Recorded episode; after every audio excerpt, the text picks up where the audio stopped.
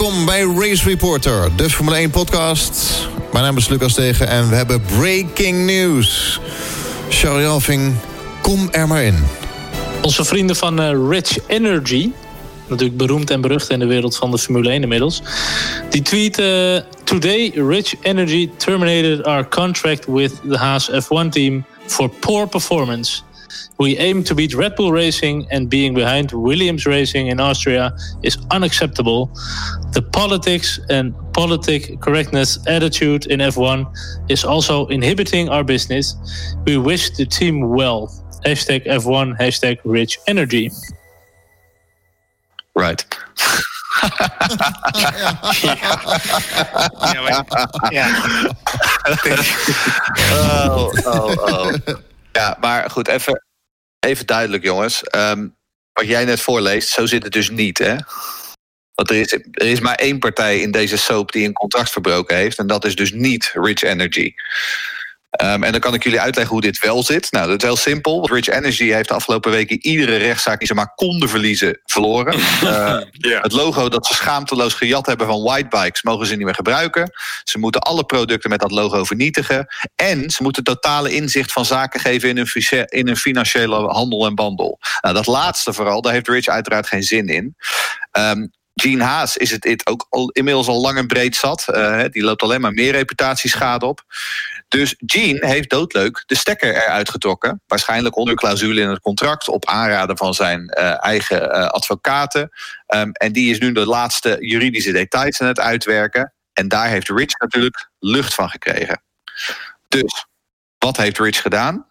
Die heeft, zoals dat heet in de PR-business, een vlucht naar voren gemaakt. Die gaan nu als eerste naar buiten met dit verhaal. Die proberen op die manier de nieuwsflow te domineren. In plaats van dat ze gaan wachten op het onvermijdelijke haaspersbericht. Dat zal vertellen hoe Rich de boel belazerd heeft.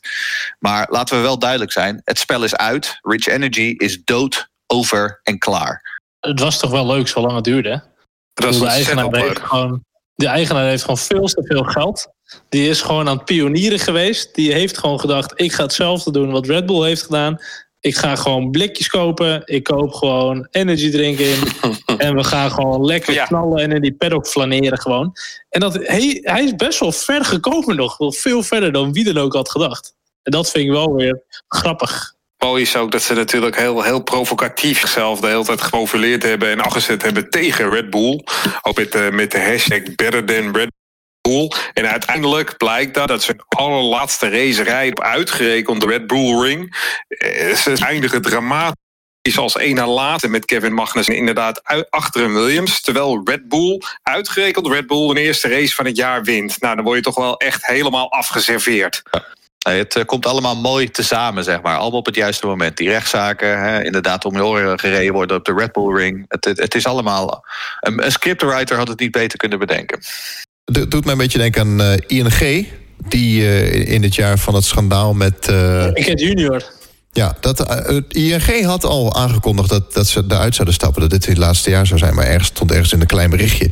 En toen kwam dat schandaal. En toen was het meteen, ja, ING van de auto af. En we stoppen ermee, la la la. Ja, maar dat is, nu ook, dat is nu ook wel heel mooi dat Rich die doet dan zo'n tweetje eruit gooien. Alsof zij zelf dat we allemaal maar besloten hebben. En, en zij zelf vonden maar dat Haas slecht presteerde. Ja. En, en, en, dat is natuurlijk onzin. Ja, dat is bizar gewoon. Maar bizar gewoon. Het is hetzelfde als je komt erachter dat je vriendin niet meer verliefd op je is. Dus je maakt het maar uit. Ja, uh, nou, zoiets ja. Maar dit is het punt, weet je. Kijk, Gene Haas, die doet alles bij het boekje. En die, hè, die, dat ik zeg, die is nog samen met zijn advocaten... de, de, de laatste juridische dingetjes tuurlijk, aan het, aan het glad kijken. En Rich Energy heeft er natuurlijk nul boodschap aan. En die denken gewoon, huppakee, tweetje eruit. Uh, dan, en, dan doen we, en dan spinnen we het wel zoals wij het graag uh, willen zien. Er is niks op, op hun website ook te lezen. We kunnen er allemaal wel om lachen, maar het is natuurlijk best wel ook wel heel vervelend voor Gene Haas. Ten eerste vraag ik me af ja. uh, waarom ze hier in godsnaam ooit aan begonnen zijn. Want uh, hè, vanaf het begin uh, worden er al vraagtekens gezet. Maar ten tweede ook, ja, ze natuurlijk wel. dit jaar zijn ze natuurlijk wel vanuit gegaan van Rich Energy wat geld zouden krijgen. En dat valt nu weg. ja, die auto staat al niet vol met sponsoren. Als ze al, als ze al, als ze al cent hebben gehad, hè, want dat is de vraag. Want inderdaad, Als ze al jij cent zegt, hebben gehad, zegt, ja, ze, zullen inderdaad. erop hebben gerekend, ze zullen erop hebben gerekend. Maar ik, ik, ik durf mijn hand er niet voor in het vuur te steken dat ze überhaupt een cent hebben gezien van, eh, van Haas. Of Ik sorry, mag van me Rich. toch wel voorstellen dat ze bij Haas eh, slim genoeg zijn en dit hebben zien aankomen. Dat ze echt wel een down payment hebben gehad voor sponsoring.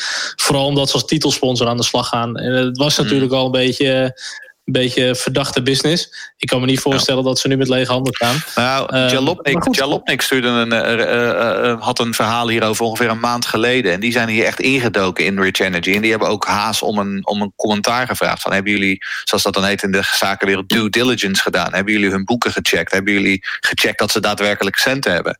En toen heeft Gunther Steiner gezegd van ja, natuurlijk doen we dat. We hebben daar gewoon procedures voor. Ehm, dus ja, wat jij zegt, er zal vast een, een down payment geweest zijn. Maar op een bepaald moment zal Rich er ook wel gewoon in de gebreken zijn gebleven. Maar ik, hoor, ik heb dus laatst gehoord eh, in de paddock... dat een Bernie Ecclestone hierachter zit, achter Rich Energy. ja, dat, lijkt me heb wel ik een ook beetje, inderdaad voorbij dat lijkt me een beetje far, Het is een betrouwbare bron. Nou, ik denk, ik denk toch vooral dat het gewoon eh Prins Malik eh, Ado Ibrahim is die achter Rich Energy zit. Eh, Ja. voor, voor, de, voor de, de wat oudere luisteraars, dat was in 1999 toen Tom Walkinshaw bij Arrows de scepter zwaaide. En die bracht een Nigeriaanse prins aan boord. En die Nigeriaanse prins, meneer Ibrahim, die had een, een, een zakenmodel bedacht dat heette T-minus.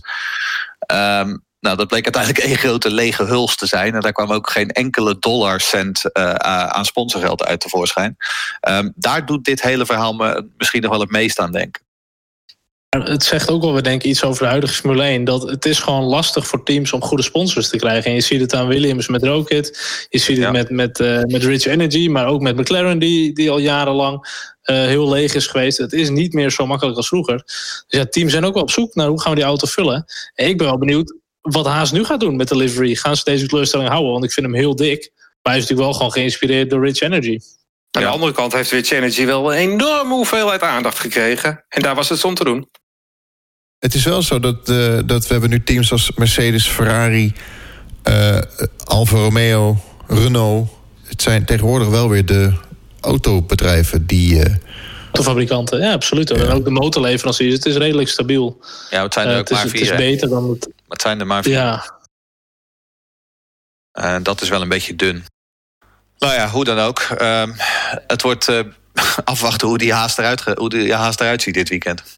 En hoe snel die gaat, dat vind ik nog veel belangrijker. Ja, dat ook. Maar ik, ik denk ook dat dit ook aangekondigd wordt en naar buiten komt op een moment. ehm, zodat Haas zich nog kan voorbereiden wat betreft het, eh, het aanstaande weekend. Nou, ze zullen aanstaand weekend eh, waarschijnlijk, of tenminste weet ik niet eigenlijk, maar eh, misschien wel gewoon dezelfde kleursamenstelling hebben, maar dan zonder de Rich Energy logo. Zonder sponsornamen. Ja, Verwacht dat, ik. Onze naam heel goed, hij wordt knalgroen. We gaan vooruitkijken naar de Grand Prix van Groot-Brittannië... op circuit Silverstone dit weekend. Welkom bij Race Reporter, de Formule 1 podcast. Mijn naam is Lucas en samen met ons inmiddels vaste team... blikken we vooruit naar de Grand Prix van Groot-Brittannië... die komend weekend vrede zal worden op het circuit Silverstone. Heren, stel jullie we even kort voor. Het is eh, Charlie Alving, 32 jaar, marketingmanager en eh, fotograaf. Ja, Jeroen Demmerdaal, schrijver, communicatie-expert en eh, groot Formule 1-fan sinds 1990. En tot slot Jeroen Scholten, groot Formule 1 fan sinds 1984. En eh, actief op Twitter. Ik weet nog dat ik Accolade speelde, een Formule 1 spelletje, 1980. Volgens mij staat dit spel daar ook in, maar het eh, circuit zit al zo lang op de kalender. Een oud, eh, wat was het, een vliegveld? Ja, het is een vliegveld tijdens de Tweede Wereldoorlog, ja. Ja. Is, is eh, Engeland voor Silverstone, de Britse Grand Prix, als het mekka van de Formule 1? Wat vinden jullie? Er zit zoveel historie in. Het is voor mij de eerste race van het eh, wereldkampioenschap is daar ook gereden.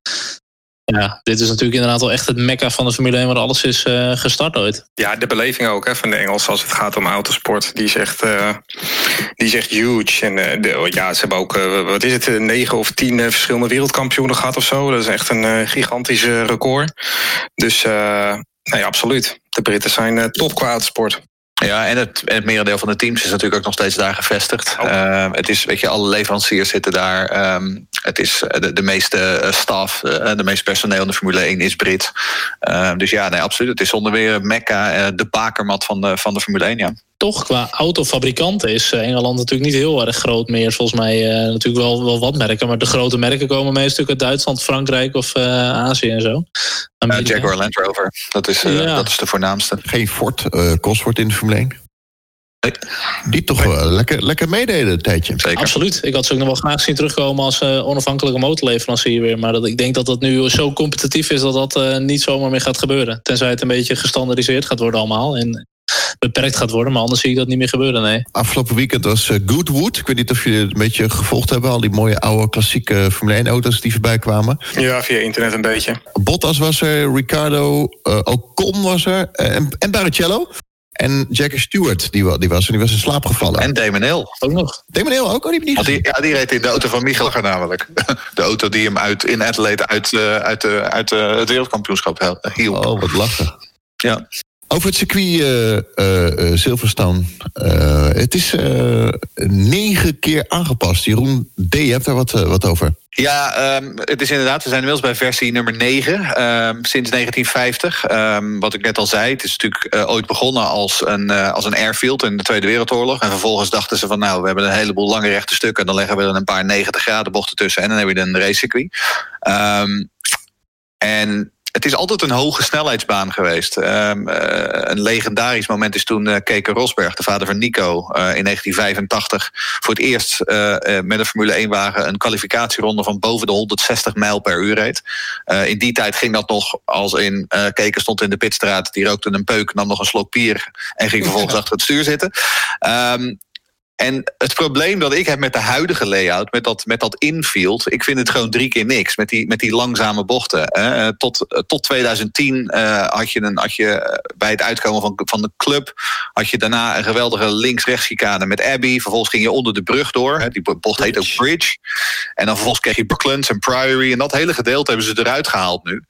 Um, ja, ik, ik, ik vind dat de, de flow is, is verpest de, de huidige best de flow van de oude baan. Hij was wel echt uitdagend, vond ik, Bridge. Dat je daar uh, dat, dat gedeelte inkwam met die, met die doordraaier ver naar links en dan weer naar rechts. Die vond ik veel beter dan hoe die nu is. Nee, het, het, het, het, waren een paar iconische bochten. En die zijn nu vervangen door een, een, een paar saaie, langzame tweede versnellingsbochtjes. Ja, maar dat vind ik wel jammer. Nog wel, de ziel van het circuit, dat zit er nog steeds wel in hoor. Van, van, van Kops tot en met Stowe, zeg maar. Mm. Dat is echt een mega vet stuk. Dat is denk ik een van de drie beste sectoren op de hele kalender. En dat zit er allemaal nog wel in. Gelukkig wel, ja. En ze hebben ook weer nieuw asfalt neergelegd. Hè. Dit, dit weekend hebben we weer nieuw asfalt. Dus heel benieuwd hoe dat uh, met de Pirelli's allemaal uh, weer, uh, weer goed gaat komen. Dus ja, wel, maar vorig jaar met de MotoGP natuurlijk een enorme flop hebben gehad. Dat die wedstrijd uitgesteld moest worden in verband met hevige regenval die niet afvloeide. Maar ja, we zijn weer benieuwd. Wat vooral uitdagend is aan het circuit. Het is natuurlijk zo plat als een dubbeltje volgens mij. En om dat dan echt een uitdagend Formule 1 circuit van te maken, dat is, dat is wel een uitdaging, denk ik. Ik denk het nog steeds eh, uitdagend hoor, denk ik. absoluut. Absoluut. Een van mijn favoriete circuits is Donington Park. Wat mij natuurlijk doet denken ook aan die prachtige race 93 in de regen. Daar zat nog een beetje glooiing in. Ja. Wat, wat, als er zijn heel veel Engelse circuits. Branch Hatch. Hm. Is dit, is dit jullie favoriete Engelse circuit ook? Brands Hatch staat bij mij toch wel bovenaan, moet ik zeggen. Vooral dan de lange versie. Want tegenwoordig heb je natuurlijk alleen dat rare clubcircuit... wat anderhalve kilometer is. Maar het oude Grand Prix circuit, Brands Hatch, door de, door de bossen heen. Prachtige baan. Dan heb je ook nog Alton Park, uh, waar, waar British Touring Car Championship altijd rijdt. Dat is ook een prachtige baan. Uh, er zijn heel veel mooie Engelse circuits. Maar ik moet zeggen, Silverstone staat ook gewoon hoog op mijn lijst, hoor. Ja, voor mij is het wel uh, het nummer 1 circuit. Zeker als het gaat om Formule 1 uh, vind ik uh, dit wel het meest geschikt, geschikte circuit. Ik vind Donington, ja, ja, die, die de huidige Formule 1 auto's, dat dat niet echt een geweldige nee, baan is. Dat, dat is niet te doen, nee.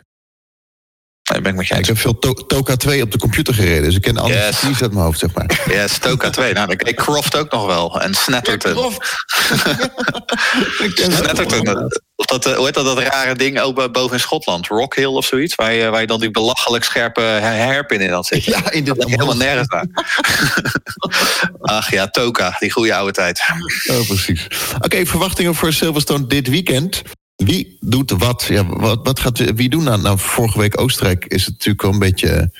Uh, zijn de kaarten misschien een beetje verdeeld? Of? Nee, ik denk dat Mercedes wel gewoon weer. Uh, Mercedes gaat gewoon weer een keiharde 1-2 pakken hier. Dat, dat, denk ik wel echt. Want het is, het, is wel een circuit waarbij heel veel downforce nodig Daar zijn zij gewoon, uh, gewoon heel sterk in. En uh, veel motorvermogen, meer dan Red Bull. Dus ik, ik, ja, ik, ik verwacht eigenlijk gewoon een, een, weer een Mercedes 1-2. En daarachter dat Ferrari en, en, en Verstappen. Ik wil eigenlijk zeggen Red Bull, maar het is eigenlijk gewoon Verstappen.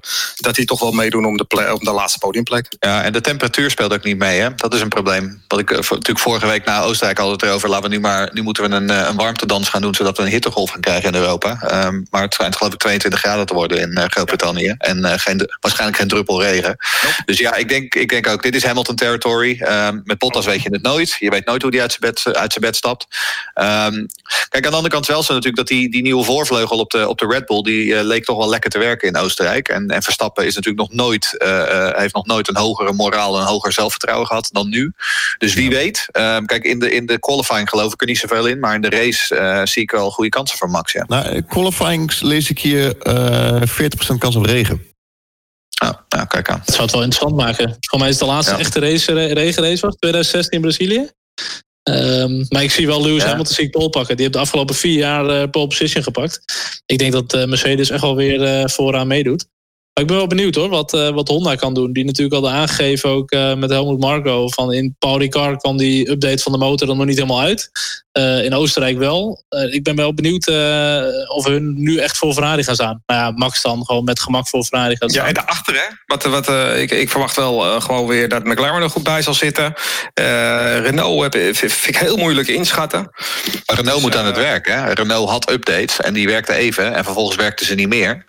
Nee. Dus die moeten gewoon aan het werk. Kijk, ik verwacht inderdaad ook dat McLaren, dat McLaren de stijgende lijn doorzet. Ja, Silverstone is heel anders dan Oostenrijk. Hè? Dus het is echt heel moeilijk in te schatten. Ja. En Williams, hè? Williams geeft hoog op van een, van een update. Die ze hier naar Silverstone gaan meenemen. Dus uh, we, gaan het, we gaan het zien. Um, want die moeten natuurlijk ook wel een beetje aan het werk. Kijken of ze een beetje kunnen gaan herpakken, Williams. Ja, en ik denk Alfa Romeo met uh, Giovinazzi die zijn puntje heeft gepakt. Uh, Kimi die gewoon heel ja. goed gaat. Ik ben wel benieuwd of die ook een beetje solide ja. in de top 10 kunnen gaan rijden weer. Ja, ik weet niet of dit een baan is voor Alfa Romeo. Daar twijfel ik nee. over. Mee eens. Dat, uh, dat betwijfel ik om eerlijk te zijn. Race Reporter, de Formule 1 podcast. Racereporter.nl Ik zat te denken, we hebben het helemaal niet gehad over de beste herinneringen, zeg maar, van uh, Silverstone. Ja, dat, is, dat blijft, ja, dat zei ik volgens mij ook al uh, tijdens de nabeschouwing van Oostenrijk. Dat blijft voor mij altijd, maar geldt helpt Nigel Mansell in 87.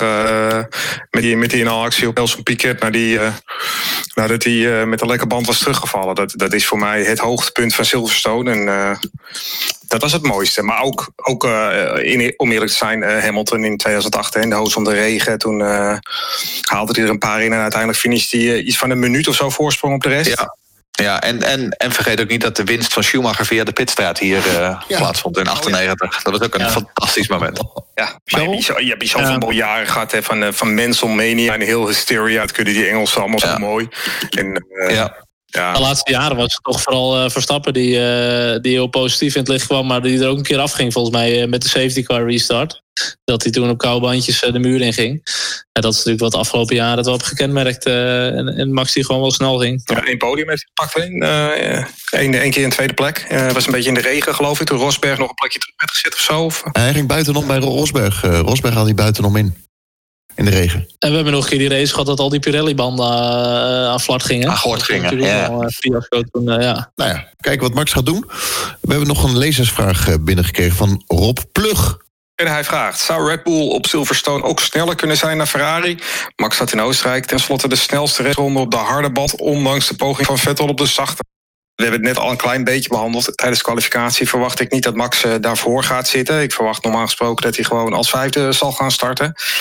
Uh, tijdens de race zal het wel een ander verhaal worden. Ik denk wel dat hij in de race, uh, als Honda inderdaad weer met extra vermogen komt, dat hij toch wel in de race gelijke tred met Ferrari zal gaan houden. Hij zal alleen niet het grote bandenvoordeel hebben wat hij in Oostenrijk had, omdat het hier gewoon niet zo heel erg warm gaat worden.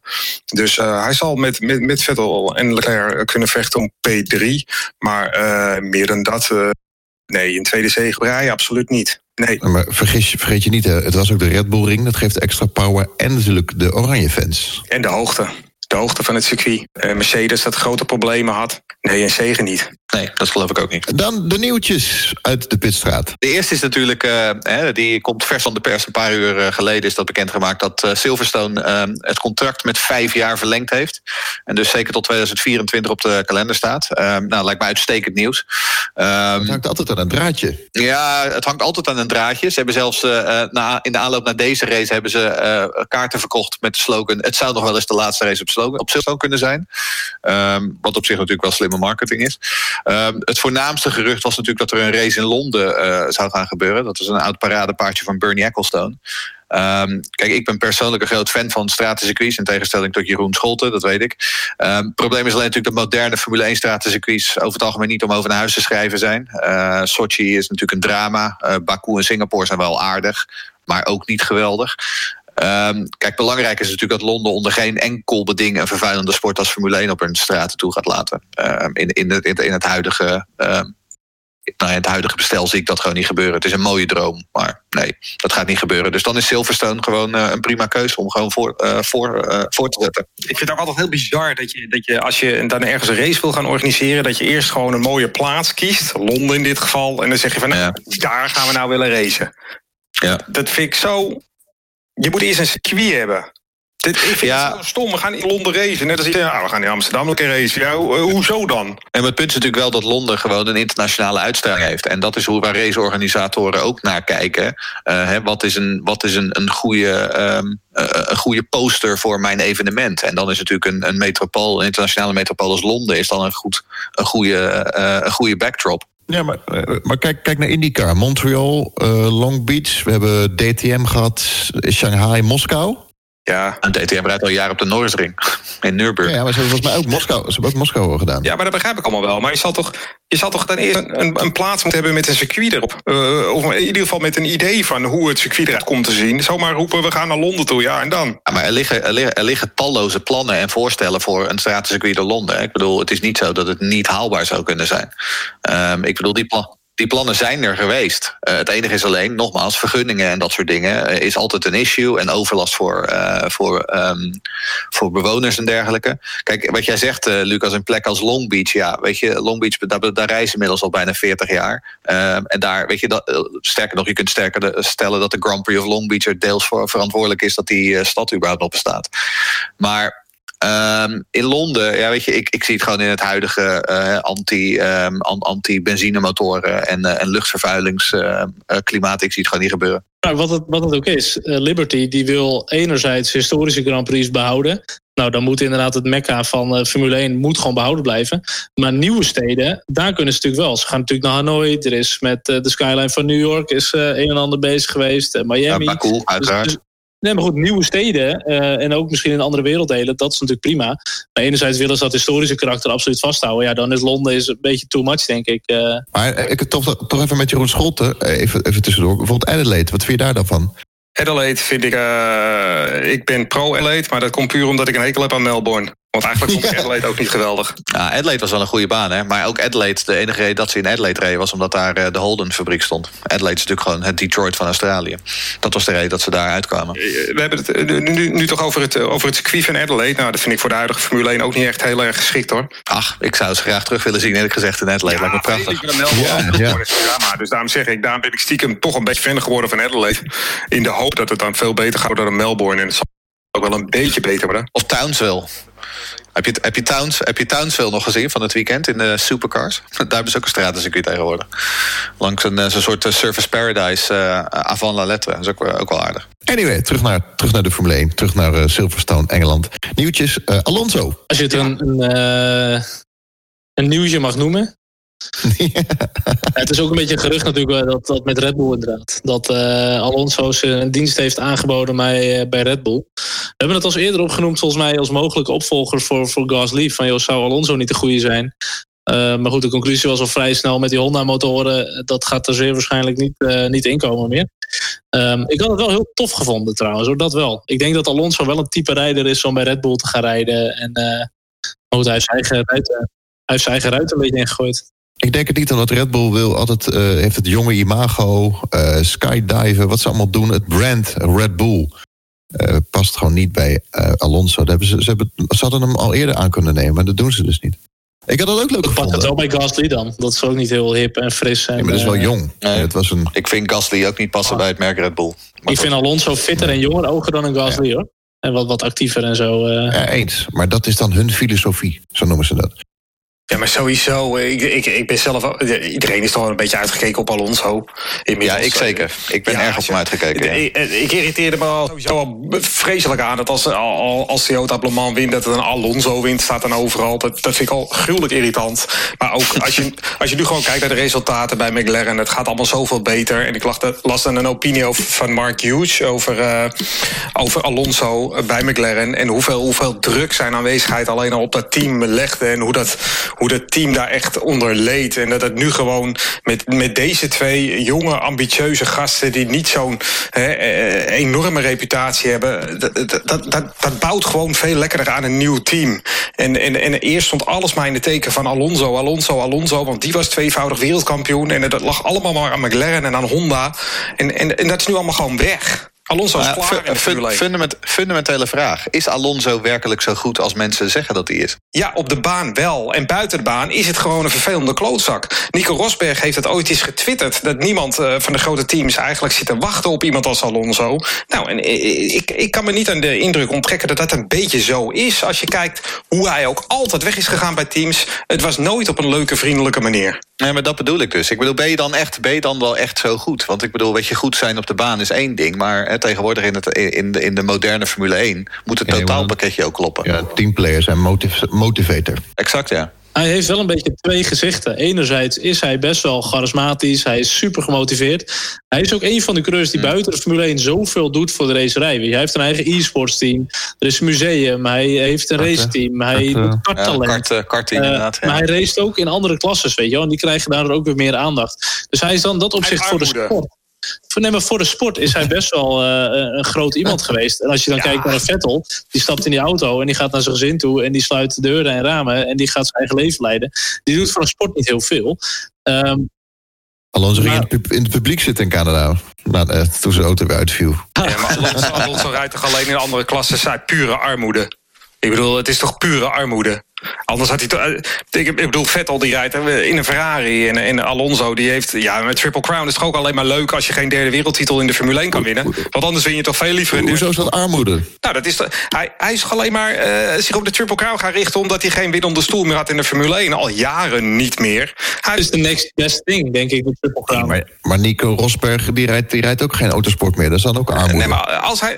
Nee, Dat is het ook overigens. Nico Rosberg is ook armoede. En Nico Rosberg heeft gewoon besloten te stoppen met Formule 1 racen. Dat moet hij lekker zelf weten. Maar Fernando Alonso, die staat nog volop bij McLaren... en die besluit gewoon even Monaco te skippen om Indy 500 te doen... want hij wil zo graag de Triple Crown winnen. Nou, als je even teruggaat naar eh, zijn Renault-tijd... toen had hij twee wereldtitels eh, gewonnen daar... en toen stapte hij over naar McLaren... want zijn grote doel, dat was drie wereldtitels winnen. Nou, dat heeft hij jarenlang volgehouden. En ineens is het... nee, ja, ik win veel liever de Triple Crown. Ah, flikker toch op, dat is gewoon... Dat is, eh, het is gewoon armoede. Er, was, er zat geen groot team op hem te wachten. Nee, maar het is denk ik gewoon de next best thing Helder. is dan de Triple Crown.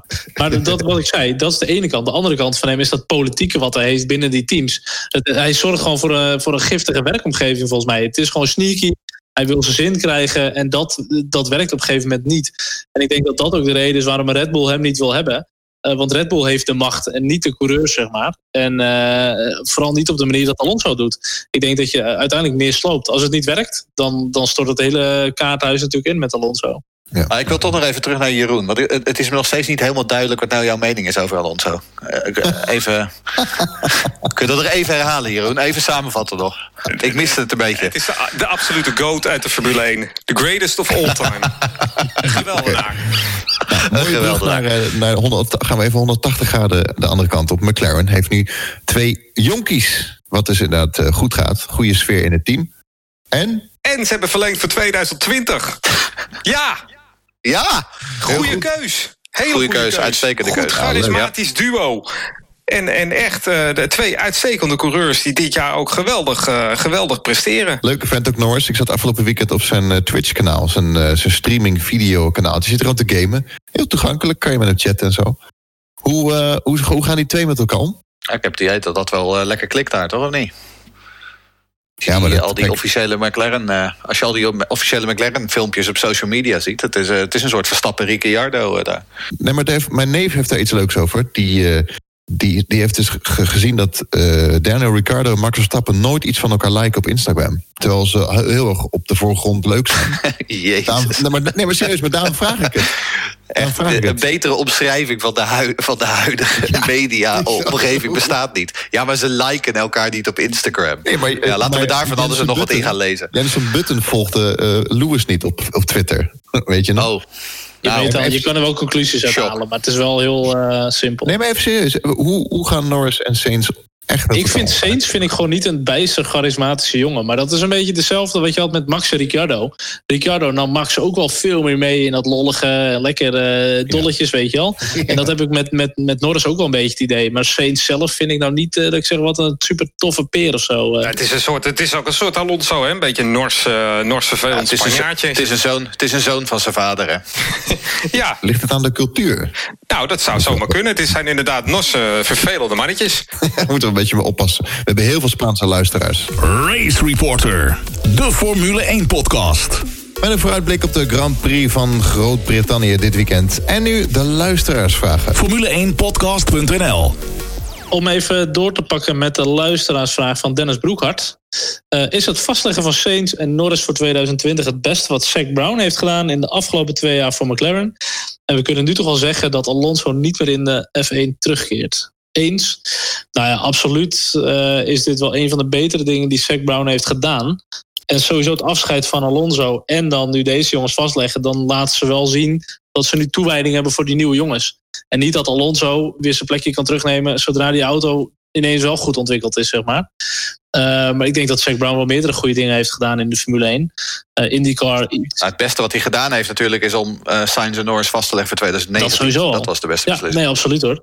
Eh, maar goed, hij heeft sowieso al een beetje de bezem door het team heen gehaald. Eh, het IndyCar-verhaal is leuk, maar dat is in dat opzicht nog niet heel erg geslaagd. Maar in de Formule 1 eh, doet hij het niet verkeerd, nee. En daar hoor je ook helemaal niks meer over op dit moment. Hè. Het IndyCar-verhaal is helemaal op de backburner op het moment. Want ze hebben natuurlijk die Bob Fernley... die was aangesteld om, om dat team te gaan runnen. Die hebben ze ontslagen na de 500. Ehm, ik, ik vraag me serieus af of dat überhaupt eh, niet gewoon een hele langzame dood aan het sterven is, dat project. Eh, nou ja, dat zou wel beter zijn, denk ik. Want ik denk dat Zac Brown eh, wel wat andere prioriteiten moet stellen op dit Ja. moment dan exact. 500. Ja. Ja, en waar verder dan Alonso nog zou terug eh, kunnen keren? Ja, McLaren dus niet meer, Red Bull niet. En ja, ik denk dat Alonso eh, zelf ook niet meer zit zitten, want een winnende auto gaat hij echt niet meer krijgen. Dus ik denk dat dat gewoon eh, Nee, finito joh, is. klaar.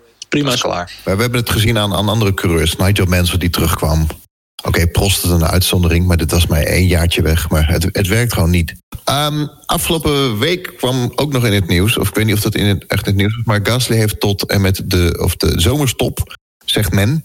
Eh, iedereen heeft het over, ja, vervang die man, la la. la. We hebben het er ook al vaak over gehad. Eh Red Bull haalt natuurlijk uit hun eigen schooltje eh, vissen. Wat, uh, Cheryl, wat, wat denk jij wat er gaat gebeuren? Nou ja, eh, eh, de geruchten die gaan inderdaad is wel dat Gasly eh, voor de zomerstop vervangen gaat worden. Kijk, hij heeft nu nog eh, eh, tot de zomerstop om zich te gaan bewijzen.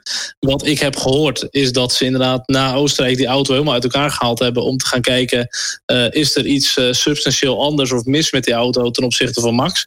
Mocht dat niet zo zijn, ja, dan staat hij helemaal al 2-0 achter en gaan ze echt wel actief op zoek.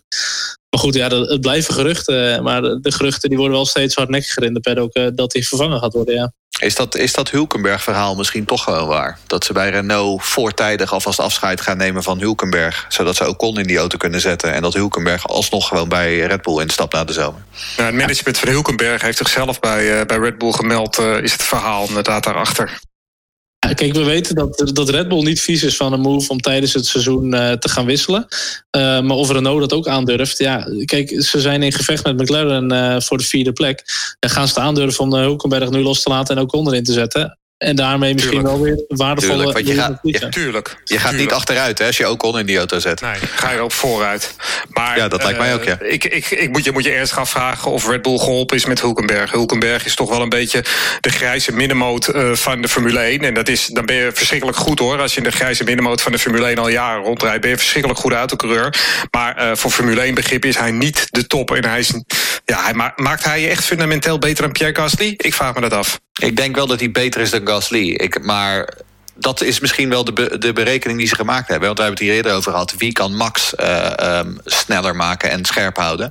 Is er iemand die dat kan doen, afgezien van Hamilton op dit moment? Nee, Nou, dat, die is er niet. Dus, dus die mensen en zijn er wel. Maar Ricciardo is weg, oké? Dus nou goed, Hamilton wordt het niet, Ricciardo wordt het niet... want die heeft net getekend bij Renault voor eh, godsvermogen. Dus wie hou je dan over? Nou, misschien is het dan wel Hulkenberg. Ik bedoel, weet je, slechter dan Gasly kan het niet op dit moment. Eh, en, ik zo? denk dat, ja, en ik denk dat Kwiat en, eh, en Albon... eh, in ieder geval geen verbetering zijn. Wordt, wordt Gasly niet gewoon veel te veel nu eh, eh, eh, ge- gedist? Want ik bedoel, kijk, dat hij het niet goed doet op dit Nee. moment, dat is heel duidelijk. Maar Gasly heeft in de junior-series echt laten zien heel goed te kunnen sturen. En uiteindelijk... Ja, Hulkenberg ook trouwens. Ja, Kijk even naar Hulkenberg's resume ja, klopt, in de junior-series. Maar waarom zou je hem dan vervangen voor iemand als Hulkenberg? Want Gasly heeft gewoon eh, de mogelijkheid om eh, een goede, een degelijke tweede rijder achter Verstappen te worden. Hij zal, hij zal nooit de kopman worden van Red Bull.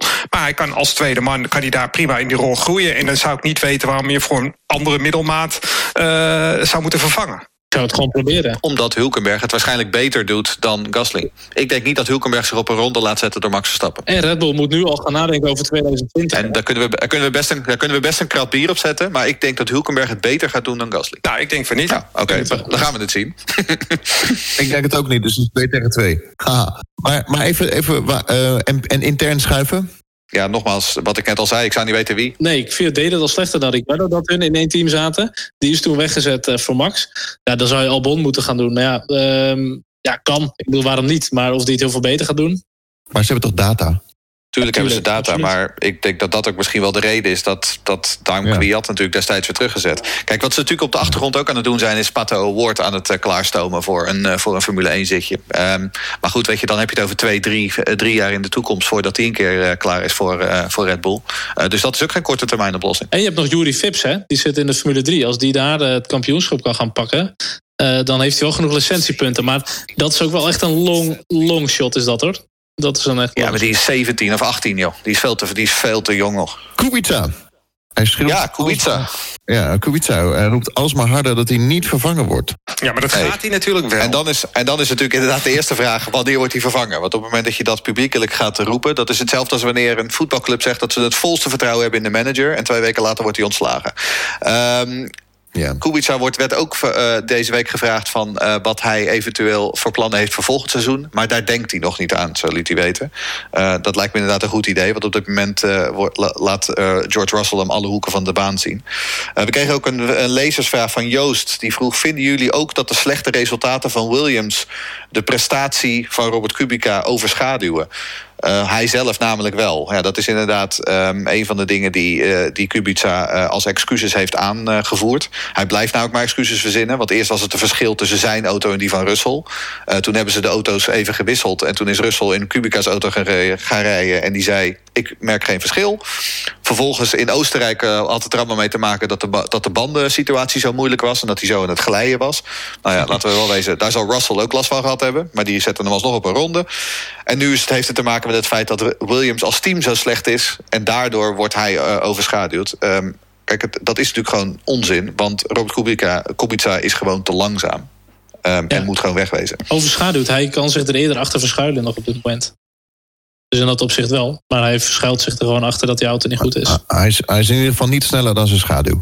Ehm, ja, ik, ik wil... Ik, die man moet gewoon weg. Dan Ja. De Dutch Grand Prix tickets. Hebben wij allemaal tickets eh, gereserveerd? Ik niet namelijk. Ik ook niet. Ja. Wat zou Jeroen ze D. dan besteld. doen? Jeroen D. zou voor ons allemaal kaarten Jeroen D, halen. jij zou een tribunekaart eh, regelen. Ja, zou het ook allemaal betalen. Nou, niet voor jullie allemaal. Nee, ik heb, eh, ik, ja, ik heb drie keer gold. Ja. Voor ons. En waar ga jij zitten dan? Ik heb drie paspartouts voor, het, eh, voor de duinen. Of althans, die, he- die heb ik. Die heb ik nog niet. Dat ga ik aan het einde van deze maand merken of ik die ook daadwerkelijk heb. Nee, ik, heb niks, eh, ik heb niks gereserveerd. Nee, ik ga Nee, niet. maar je- je- nee, dat zei je al. Jij gaat eh, eh, Hockenheim. Ik, eh, nee, nee, dat weet ik niet. Want Hockheim, eh, dat moet nog even afwachten of die volgend jaar wel op de kalender staat. Ja, Maar ik, eh, ik zit er eh, begin mei volgend jaar zit ik in het buitenland, dus dat gaat er niet worden. Oh ja, dat, oh, dat was het, ja. Maar ik ik wil zeggen, Charles heeft besteld, hè, dus we kunnen straks lekker met z'n allen in, eh, in het schijfvlak gaan zitten. Niet met z'n allen. Lekker met z'n allen in het schijfvlak. Ja, lekker een mooie man. podcast opnemen daar. Dat komt helemaal goed. Grand Prix van Silverstone, want daar hebben we het over. De top 3 voorspelling. Ik eh, voorspel eh, Lewis, Max, Leclerc. Dat was exact de top 3 die ik ook op had geschreven, ja. Dus nou, kijk aan. Nee, dat wordt eh, Ham- Hamilton en Bottas eh, en eh, Charles Leclerc en Max wordt eh, P4. Ik, ik, ik denk het ook. Mercedes 1, 2 en eh Leclerc. Tuurlijk, tuurlijk. Ja, en, Makkelijk. en de standaard top 3 voorspellingen een beetje te omzeilen... hebben we ook nog eh, gezegd dat we willen weten wie de tiende gaat worden. Dus wie pakt het laatste puntje, nou jongens? Ik ga voor Giovinazzi, weer. Eh, Giovinazzi. ja, ja, ja, er is maar één nummer 10, dat is Pierre Gasly, hè? Lucas, wie denk jij? Ik zeg Norris. Ik denk Kimi Räikkönen. Dit weekend de Grand Prix van Groot-Brittannië. Vrijdag eh, de eerste vrije trainingen. Zaterdag om drie uur de kwalificatie. En zondag om tien over drie de race. Grand Prix van eh, Groot-Brittannië, dus Silverstone. Zin in? Ja, bezoek onze nieuwe prachtig mooie website racereporter.nl... waar je ook kan doneren. Dat hebben we hard nodig. En eh, we hebben jullie steun hard nodig. En eh, ook wat belangrijk is, is dat je even ons eh, volgt op de bekende podcast-apps zoals Apple Podcasts, Spotify en Castbox. Heren, mag ik jullie bedanken? Uiteraard. Jazeker. Graag gedaan. Yo, Tuurlijk. graag gedaan. Het was weer een plezier.